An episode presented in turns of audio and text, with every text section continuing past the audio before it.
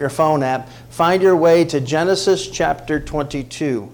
Genesis 22, and then also 1 John 4 that we just read. We're going to start in Genesis. I want to talk to you today about when love came down.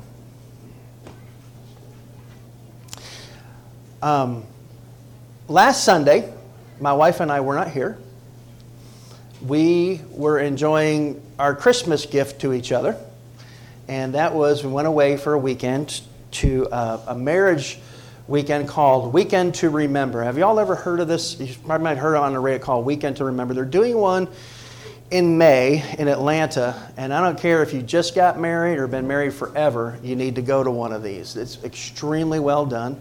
Um, uh, we went to this in South Carolina. Um, and had a wonderful time. My wife was reminded how much she loves me and what a great guy I am. So that was good, all true. Uh, but we had a wonderful time. And, and it was, it was such a good reminder. And it was a little bit shocking the things that you let slide after 33 years being married. And the whole theme of that weekend is oneness. And that if you're not continually moving towards oneness, you're heading in the opposite direction towards isolation. True or false? That is true in your marriage, but, but I want to say to you today unequivocally that's also true in your relationship with God. You are either moving towards oneness, or listen to me, you are drifting towards isolation. And here's the thing God never moves. Someone said to me one time, Pastor, I feel so far from God. I say, He's right where you left him. God's consistent and He doesn't change. But here's what does change words change. Words themselves change over the years. When I was a young fella, um, the age of my son Jack, who's in here somewhere, I think Jack's seven, there you go. Um, there was no such word commonly used called laptop.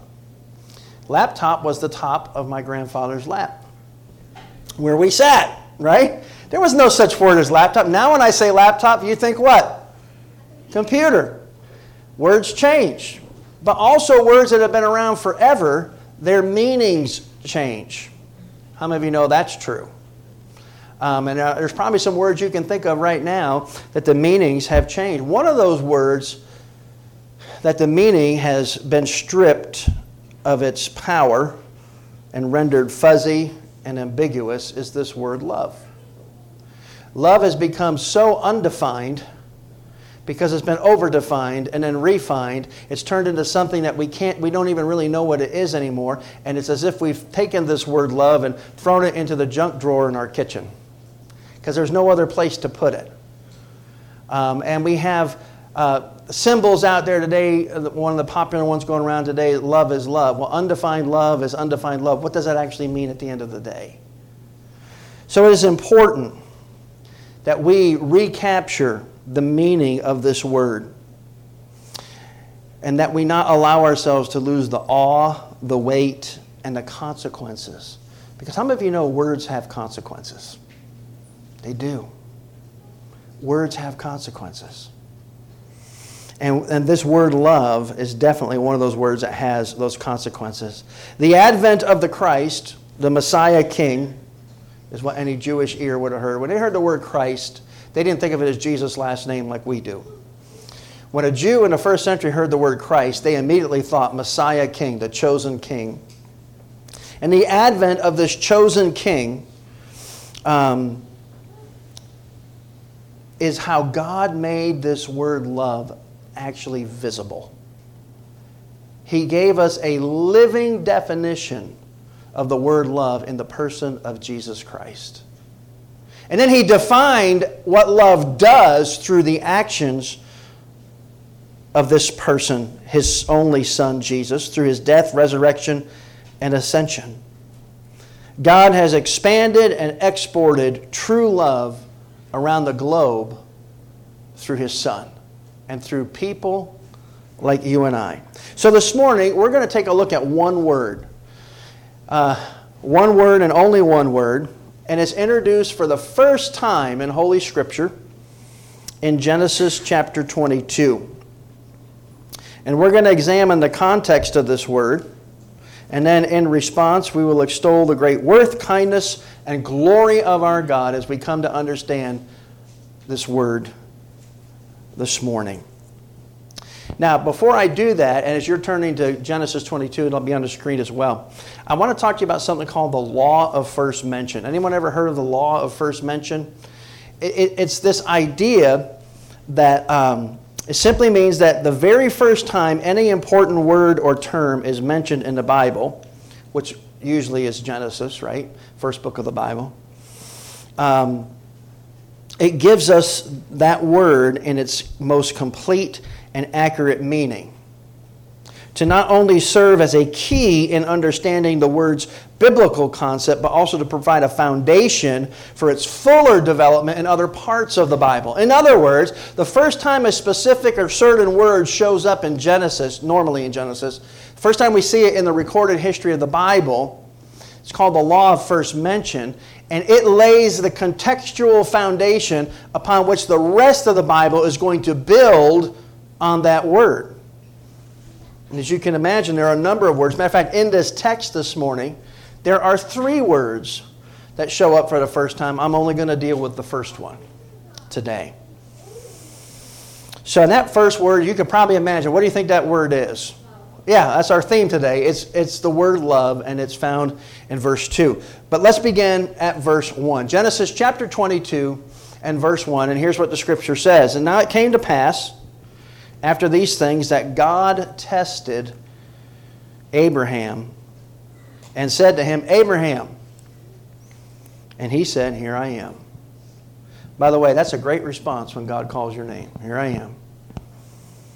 Then he said, Take now your son, your only son Isaac, and notice this in your scriptures, whom you what? Love.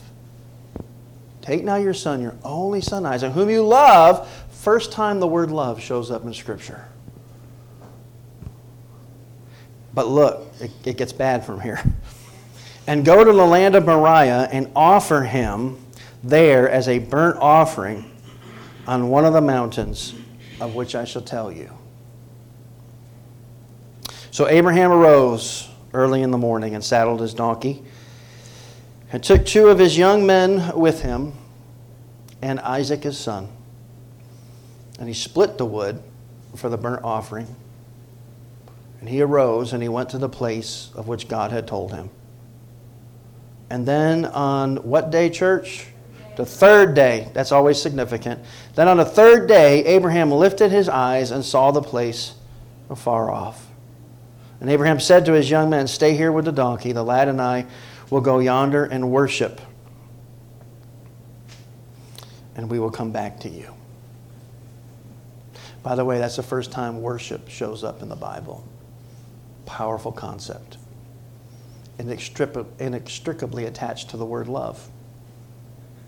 So Abraham took the wood for the burnt offering, and don't miss this, and look what he does, and laid it on Isaac his son.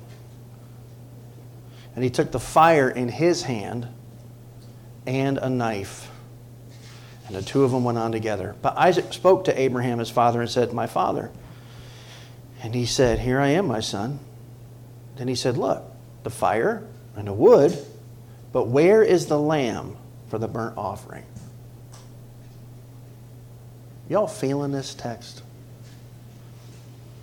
And Abraham said, My son, God will provide for himself the lamb for a burnt offering.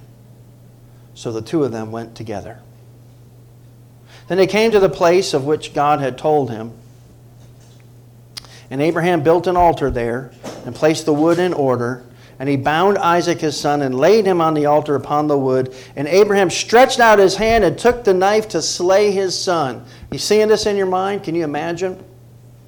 But the angel of the Lord called to him from heaven and said, Abraham, Abraham. And he said, Here I am.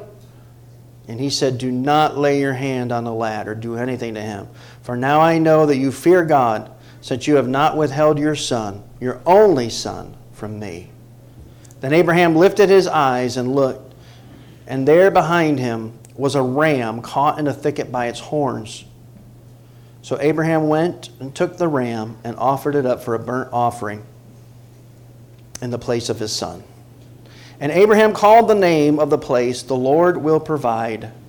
As it is said to this day, In the mount of the Lord it shall be provided. That's, a, that's an amazing piece of history, isn't it? Especially when you understand this law of first mention. What a crazy, it's not a story, it's actual history. The little bit of background on this guy, Abraham, his father, his, name is actually Abram. Um, and God changed his name to Abraham, which, which means the father of many. In, in, our, in our vernacular, we would call him Big Daddy. The problem was the guy had no kids and couldn't have kids. Him and his wife had no children. And yet he's got this name given by God of Big Daddy with no kids. How's that going to work out? Right? So Abraham took matters into his own hands through the advice of his wife, and he had a baby with his wife's servant. name was Ishmael. And he figured that's, this must be how God is going to do it. How many of you know whenever we try to help God out, things don't go so well? And that's what Abraham found out. No, God intended to give him a son through his wife, Sarah, who was well past childbearing years. And long story short, that's exactly what happened. Ishmael uh, and his mom were, were, were uh, basically fired and put outside of the family, yet God protected him because of Abraham. And he has this boy. And his name is Isaac. And, and anyone know what the word Isaac means? It means laughter. And the reason he's named Isaac is actually people always, always blame it on Sarah. But here's the truth of the matter Abraham laughed first. Nobody gets that. Go back and look before the first time that God told him this was going to happen. Abraham laughs. And then when God comes back and says, okay, it's about time, this is, this is going to happen, Sarah is in the tent, she can hear everything, and she's laughing to herself. And so that the, uh, God tells Abraham, here's the deal. When this kid is born, you're going to name him, ready for this? Laughter, because you both laughed. and you both doubted that I could do what I said I was going to do. So you're going to name this kid Laughter. Well, he didn't. That, how many of you know that names matter? You know that names matter? And as a result, this boy became a joy to his parents he really, and, and, and Isaac's life was so different than Abraham's or his son Jacob's life. Jacob's life is a disaster. It's, it's one stumbling after another, one, one mess after another. But Isaac just seems to kind of coast through life. He's, he, he is just, he is a joy of a person. His father adored him. And God told Abraham, through this young man, I'm going to make all my promises come true to you. Well, that's the background of this story. Now, here's what's interesting this word love in the law of first mention shows up in verse number two. I think that will come up there. And he said, Take now your son, your only son Isaac, whom you, what church? Love. Now it's interesting. I don't know if you got your own Bible. In my Bible, if you got a, if you got a good, uh, honest translation, um, they're always going to put in italics words that are added for you to understand. It makes more sense to read it in English. And you'll notice that there, that word in verse number two, there's two italics in there. It says, Take now your son, your only, and then that word son is in italics. Literally, what God says, your only Isaac, your only laughter, the only joy of your life, your greatest joy, that, that son of promise, that one that you're just crazy about. Take that boy Go to Moriah. I'm going to point the place out, and here's what I want you to do I want you to sacrifice him as a burnt offering. Merry Christmas, right? What, what, you say, Pastor, what a, what a terrible text to use on Christmas Sunday. Well, I think the context of this is important because remember the law of first mention, the first time a word shows up in a scripture, it lays the contextual foundation for the term um, for the rest of the time in Scripture. It builds off of it. Notice the contextual foundation of this word love. It is not, I figured it would have showed up in Genesis 1 or 2 when God introduces Adam to Eve, right? Hello? Nope. It's not the love of a husband for a wife or a wife for a husband. You can see the context of that is the love of a father for a one and only unique son. Y'all see that? That's the context, the law of first mention for this word love. Is this all starting to ring a bell to you?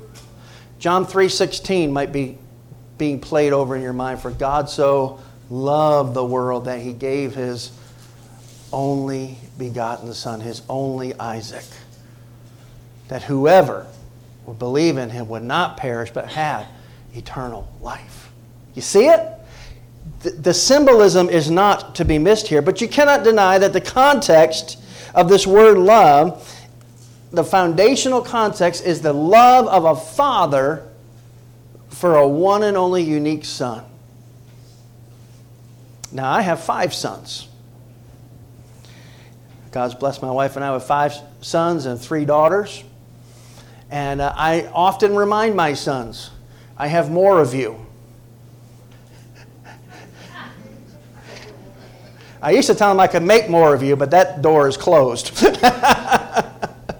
you better watch your step. I got, I got more of you. I've got spares. Abraham had no spare. It was his only Isaac. It was his joy. It was, it was his boy. And Wes, I can't help but think about um, a statement I've heard you made more than once in our conversations. And, and he's a little bit, Wes, a little bit crazy about his boy Judah. And he was telling me one time when he had to get in after Judah and discipline him. Uh, what was that you tell your boy? Did daddy? Daddy don't like it? I don't like to spank my boy. And, and now when Judah's done something, he knows he's going to get it, he'll remind him, now daddy, remember, you don't like to spank your boy. and you know what? A good daddy don't like to spank his boy. It breaks your heart. Now when I was a young dad, I used to tell my first children, this is going to hurt you more than it hurts me because if it hurts me more than it hurts you, I am not doing my job. Now, I can tell you as an old dad of a seven, that seven year old boy back there, when my wife said, honey, it's time, you need to go take him in the bedroom and have that father son fellowship, I'm crying before I hit the door in my bedroom. It breaks my heart. And I can't give a decent discipline for nothing anymore. I'm, matter of fact, my son Zach was home for Christmas one time, and this was years ago, and old Jack had done something. I think he hit Emma. And so Zach snatched him up and brought him to me and said, Tell dad what you did. And Jack told me. He said, I hit Emma. So we talked about why you did that and is that a nice thing to do? No. Is that loving your sister? No. And I looked and I cupped his little face in my hand and I said, Now, Jack, you need to not ever do that again. You need to go tell Emma you're sorry and don't ever do that again. Do you understand me? Yes, sir. And he went off. And my older son looked at, put his hand on his hip and looked at me and he said, You ain't a father. You're a grandfather raising children, is what you are. I lost my father card that day. And I realize, I do, you become a little more tender as you get a little bit older, especially when you have a one and only son.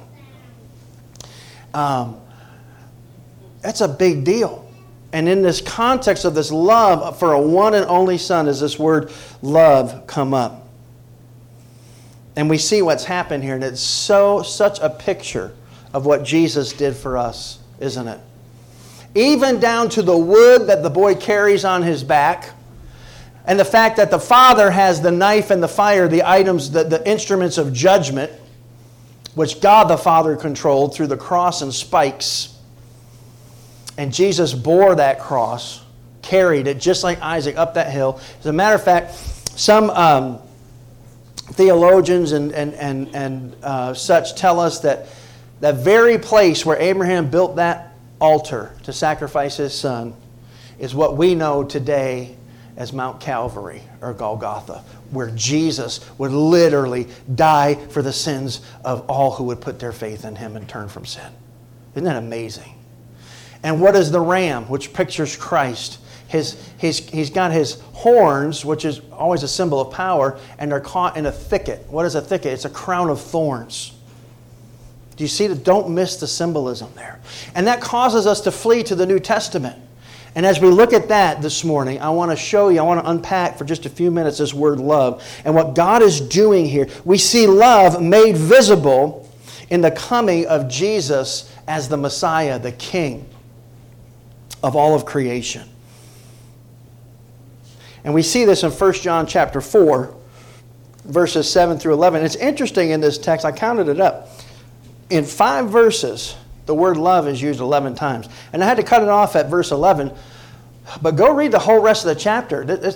we call 1 Corinthians 13 a love chapter. Really, 1 John 4 is. That word love is all over it. But I stopped at verse 11. But just from verse 7 to 11, uh, 11 times this word love shows up. Let's look at it together. Beloved, let us love one another. For love is of God, and everyone who loves is born of God and knows God. So that's kind of the big statement up front, right? He who does not love does not know God. Why? Because God is what, church? Love. God is love. And now he's going to define it. In this, the love of God was manifested, in other words, demonstrated or, or, or shows up toward us. It was dem- here's how God shows his love towards us. That God sent his only begotten son. Think only your only Isaac. Your only begotten son into the world that we might live through him in this, in this action of sending the Christ, the Messiah, the King, in this is love, not that we love God, but what? But that He loved us. So, in other words, we didn't love God first, He loved us first. And that He sent His Son to be the propitiation for our sins. I bet you didn't use that word in a sentence this week, did you? We're going to talk about that in a second. Beloved, if God so loved us, we ought we also ought to love one another. Let me give you some observations on this text. Remembering that the rest of Scripture is building off the context of the love of a father for a one and only unique son of promise. That's not a mistake. And now we fast forward almost to the end of Scripture, and we see love revisited almost the law of last mention, if you will. And it ties a contextual bow all the way back to Genesis 22 and verse 2. The first thing I want you to notice back in verse number 1, uh, or verse number 7 says, Beloved, let us love one another. For love is of God, and everyone who loves is born of God. Here's the first thing love is impossible without God. And all God's people said, Amen. Amen. Love is, Aubrey and Sandy are getting married today. Now, I don't know if you know it or not, they, they, they're not in the youth group anymore. They, they left, the, they graduated last week and now they're getting married. But, but I'm going to tell you something. I, I, I meet with young people who are getting married. And I ask them the question Do you love each other? Oh, yeah, we're, we crazy love each other. Really? And then I, I, I kind of push them out. Why, why do you love her? And I want to find out what is their definition of love. And then I have some hard truth to lay on them. I tell them at the end of that whole session, I say, now here's the reality. I don't know that you so much love each other, but you love the idea of loving somebody. Because our problem is we love one person more than any other. You know who that is? Us. The person you're looking at in the mirror. I, and look, I quit lying about that a long time ago. My wife will tell you, I love me some me. All right, the unholy trinity of me, myself, and I, we are madly in love with each other. Right? And the problem is that's a bad thing. When good things become God things, they become bad things. Amen? Uh, you, very few people really understand what love is, even the purpose of a marriage. The whole purpose of getting married is so that you can, you can demonstrate God's love for His people through this oneness in marriage and actually produce offspring which is what we're supposed to do reproduce ourselves and expand the kingdom of God. Marriage is nothing but a picture of the reality of God's love for his people and what should naturally happen as a result. And here's the reality I've learned this after 33 years of marriage. Love is impossible without God. Beloved, let us love one another. Yeah, right. If you read that the right way, you should be discouraged. You should read that and say, ain't happening.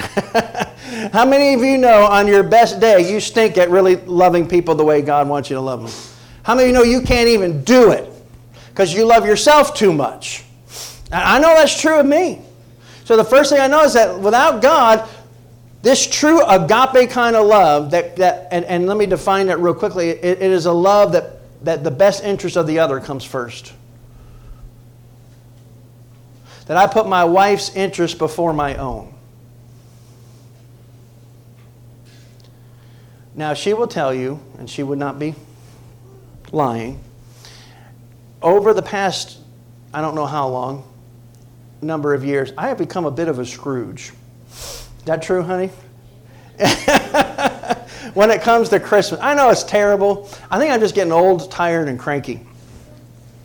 I used to put up, I used to, man, couldn't wait for Christmas to come and get the tree down. I'd be the one fluffing the tree and putting lights on back in the day.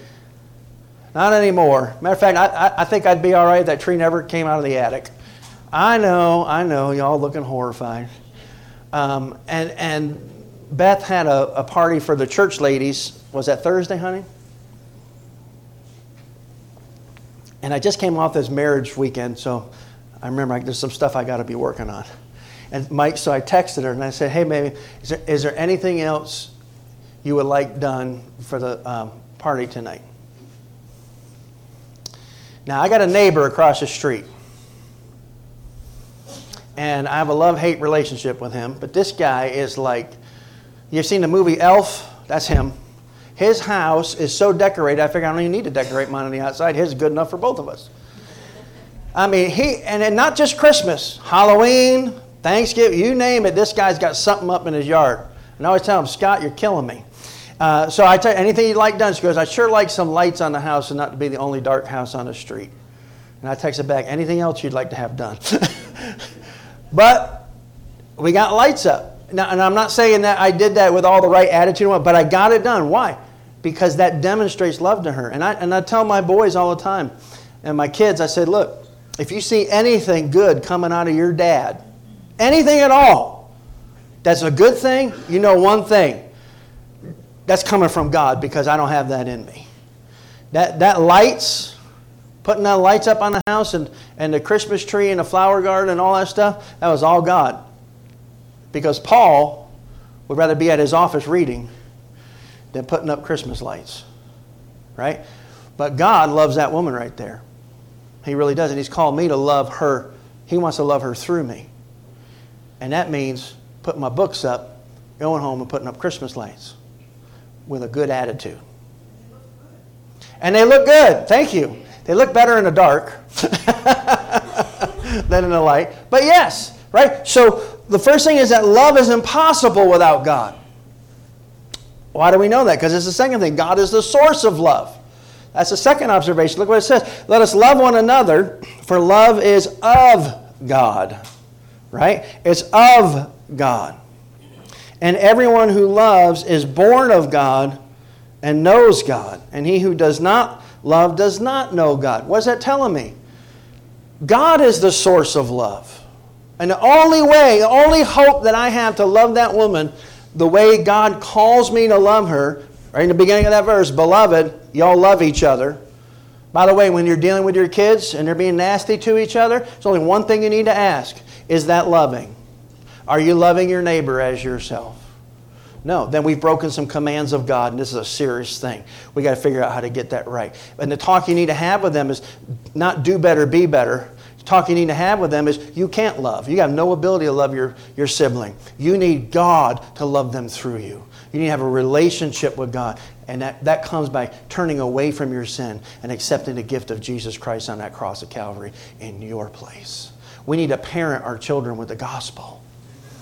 God is the source of it. He thought it up.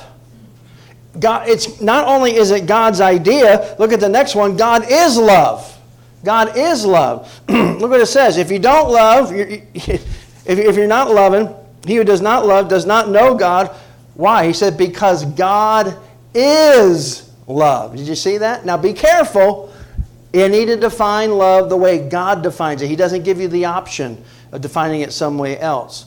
That word is called agape. And it is a love that is self sacrificing, that looks out for the benefit of the other person even if it costs you everything. That's the kind of love. What we have today, what we tend to do, is we define God's love with our own definitions. And I, there's a word for that. It's called sloppy agape. That's what we're full of in the church. It's this sentiment, sentimentalism. It's that, oh, God just loves everybody. And you can just live like you want to, and nothing of that really matters because God's this old, like me, an old grandfather in the sky that just overlooks everything. That's not at all what God means when it says that God is love. Not at all. We would be very, very foolish to embrace that. Here's the next thing love manifested or showed up with skin on in Jesus, the Messiah King. Look at this next verse. In this, the love of God was manifested or showed up towards us that God has sent his only begotten Son into the world. Do you see that? He wrote himself into history through Jesus Christ. By the way, did you know there is more actual literary documented proof that Jesus Christ of Nazareth existed than that George Washington existed? Did you know that? There's more literal, literary, documented proof that Jesus of Nazareth walked this earth than there is that George Washington did. So that's a place you can take your doubts. Jesus was real. And love showed up with skin on, became a human being. I love it. He literally put on flesh just like you put on a jacket. He, was, he wrapped himself in human flesh. The implications of that are many. But love showed up towards us. Here's how God did it He sent his only Isaac, his one and only, Jesus but notice this. Here's the next observation life is only in Christ exclusively.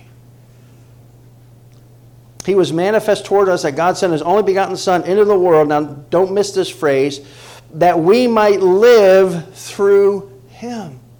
And I just want to say this and move on, but I, am going to, I'm going to be super honest with you.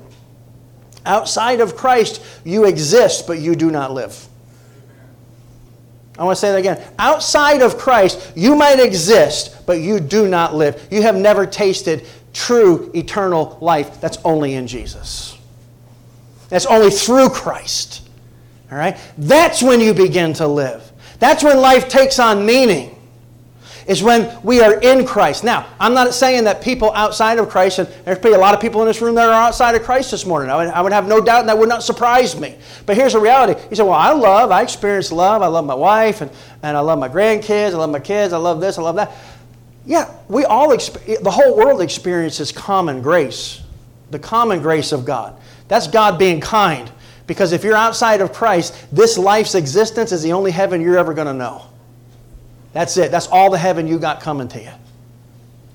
When you're in Christ, this life's existence is the only hell you're ever going to know because the rest is heaven. Amen? That's some good news right there if you're in Christ. If you're a part of the kingdom of light and you leave the kingdom of darkness, life is only exclusively in Christ. Here's the next one love is defined by initiative. Look what the word says in verse number 10. And this is love. Not that we loved God, but that He loved us.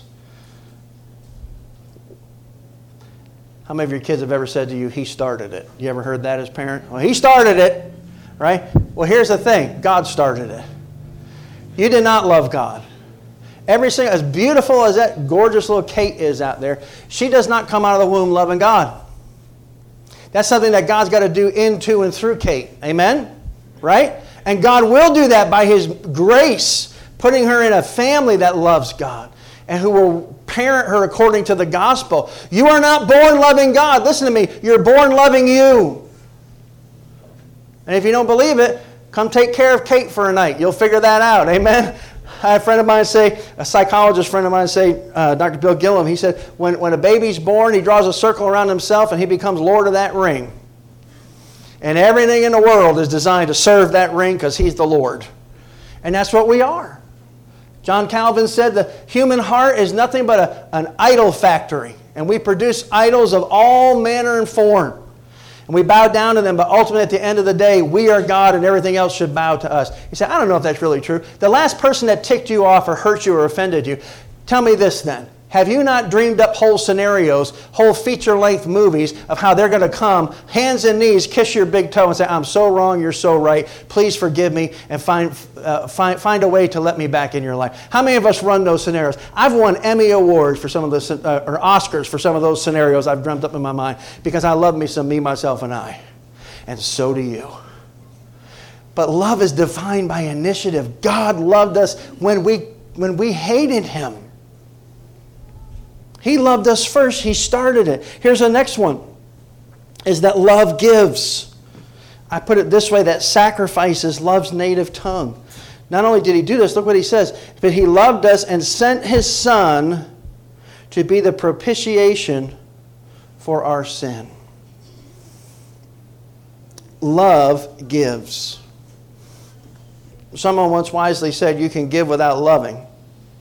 How many of you got your uh, little notice in the mail from Macon Water Authority this week. Yeah? About some runoff baloney. Yeah, no new taxes, but we're just going to call them fees instead. Right? And then for a church like this, they go by your parking lot space. We're talking about hundreds of extra dollars in our budget next year for that. And we're going to give it, but we ain't going to love it. You, you can. You can give without loving, but oh, beloved, let me tell you something. You cannot love without giving because love's native language is giving sacrificially. For God so loved that he, what, church? Gave his only Isaac, his only son. Now, that word propitiation is a problematic word. It literally means to satisfy wrath wrath. There's, a, there's another word you probably didn't use this week the word wrath, right? How many of you know that God's righteous stance against sin is wrath? If it, if it wasn't, God wouldn't be God. He would not be righteous. God hates sin. And he's angry with sin. Bible says every day and all day long.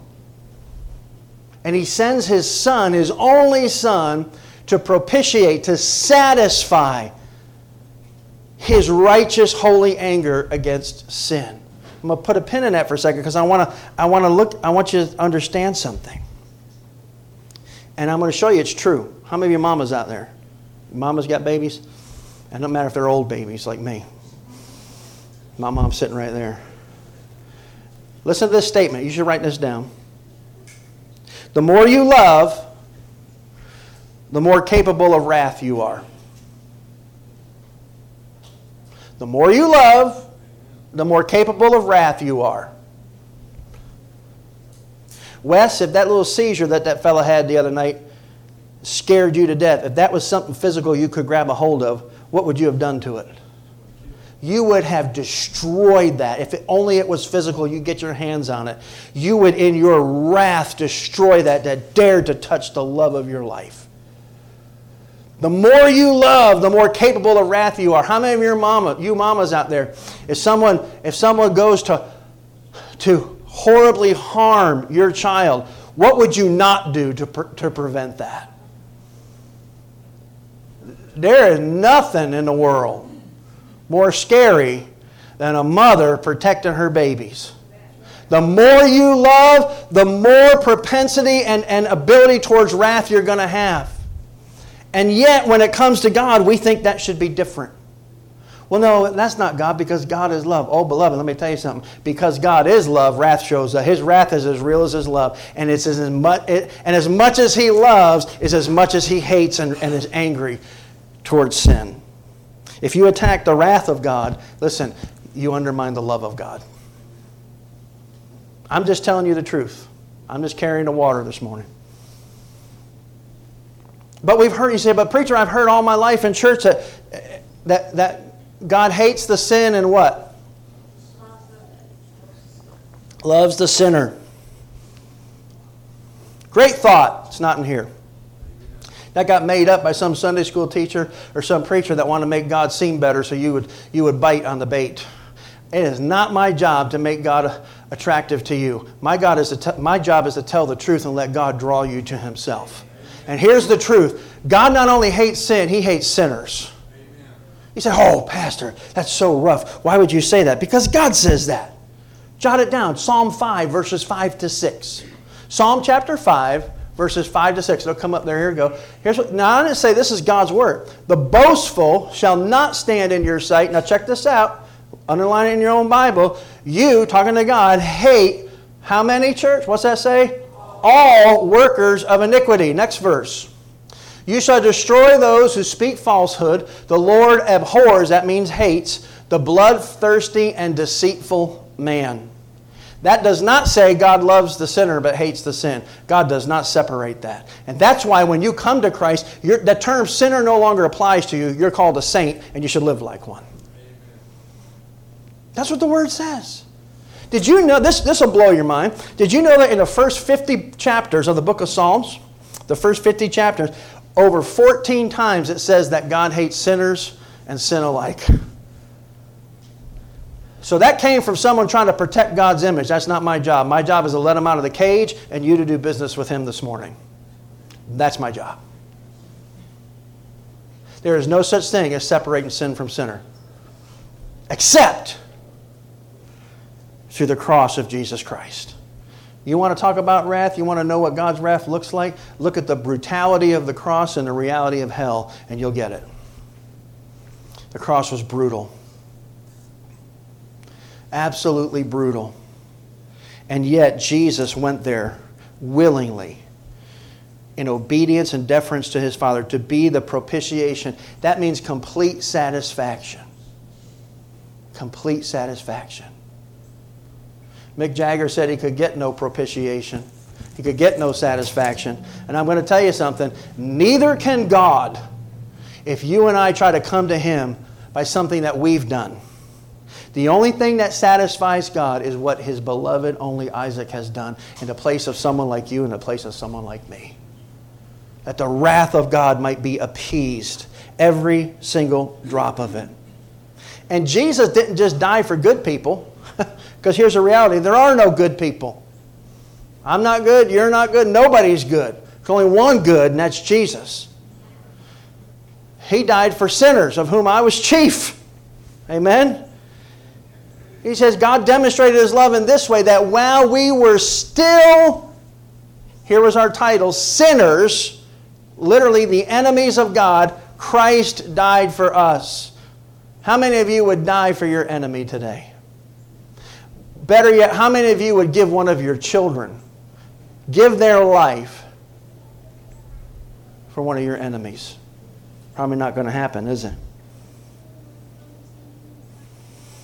That's exactly what God did by sending his only Isaac, his only son, to die in your place. We were, his, we were not okay, and we were not his friends. We hated God. We proved it every day by worshiping and living for self and not giving a flip about who God was and what He cared about. And some of us are still in that place today. But oh, let me tell you, even in that condition, how crazy is this? You talk about love. He sends His Son to die for people just like that. Doesn't make sense. It's called the gospel. But our thin definition of love makes us unhelpful, brothers and sisters if we have this thin definition of love. We're no good for each other. We don't even love each other enough to confront each other when we're walking the wrong way. I'm almost done. I'll go back to you, moms. I saw this the other day, scared me to death. And I'm not even a mom. But what's worse than a mom is a grandmom or a grandparent. And I was over. I was at the house. I was on the porch, and um, I heard a noise behind my truck, which was parked at the end of our driveway. And here's um, Myra and Joseph right next to the road. And people come, we live on a curb, and people come flying up that curb. And I think a ball went into the road, and there, there went one of them, I forget which one, and I could hear a car hitting that curb. Right? My, my pulse is racing right now just thinking about that. Man, I'm telling you what, whatever it took to get that kid out of that road and out of harm's way, I was willing to do. And I didn't care what he thought about it. I didn't care. because he mattered more than what he could not understand. And the fact that they call me Jaju, which is grandpa in Polish, the fact that Jaju snatched him up harshly, um, snatched him up right out of his shoes. He didn't like that, but he didn't understand the alternative. And I want to tell you today what we don't need is this sloppy agape sentimentalism that we don't love each other enough to confront each other with the truth. That's not how God does us. And we need to do better with each other. We need to embrace this love. Here's the question What have you done with it? This love of God. Have you repented to turn away from your sin? And have you believed and put your trust in what Jesus Christ did for you on that cross? He died, was buried, and three days later was risen back to life. 40 days after that, he was in the presence of the Father, ascended. And right now, he's there as your defense attorney. Isn't that great? He's never lost a case. If you turned away from your sin, if you and, and has it resulted in you loving what God loves and hating what God hates? And that when you do sin, and, and we do occasionally, blow it. No one more than this guy. When you do sin,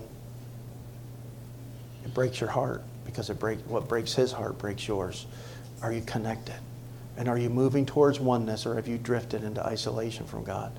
You say, Pastor, what must I do to be saved? I must call upon the name of the Lord. You must admit you got a sin problem you can't fix. And he sent a sinless son to die in your place. Was buried, resurrected three days later, and is now seated at his right hand to do nothing but defend you. And as a result of that, you will, hear me, you will follow him. You will obey him. You will worship him for the rest of your life, and you will do it joyfully. The only time that joy will not be there is when you sin and the lack of joy will motivate you to re embrace what God did for you through Christ. And you get it right. When love came down, my question is Has it come to you? Has it come to you? I'm going to pray, and as I do, I want to encourage you to ponder the truth of these words today. And as I'm praying, our music team's going to come, and we're going to stand and sing a song. But as we do that in a minute, I want you to ask yourself have I, have I really turned away from my sin? And have I really trusted in what Christ has done for me? And am I following him? And do I hate it when I mess up? Not because I got caught, but because I just messed up, and that's not me anymore. And if that's not you, I want to encourage you to just take some time as we're singing and praying and talk to God yourself and tell Him, I know I've blown it and I can't fix me, and I'm done with it. And I want to receive Jesus Christ as my King, as my owner, as my master, as my Lord. And I want to follow him the rest of my life. And I want to spend the rest of my life loving, really loving, your definition of love, the people you put in my life to do so. That's the most important thing you can do today.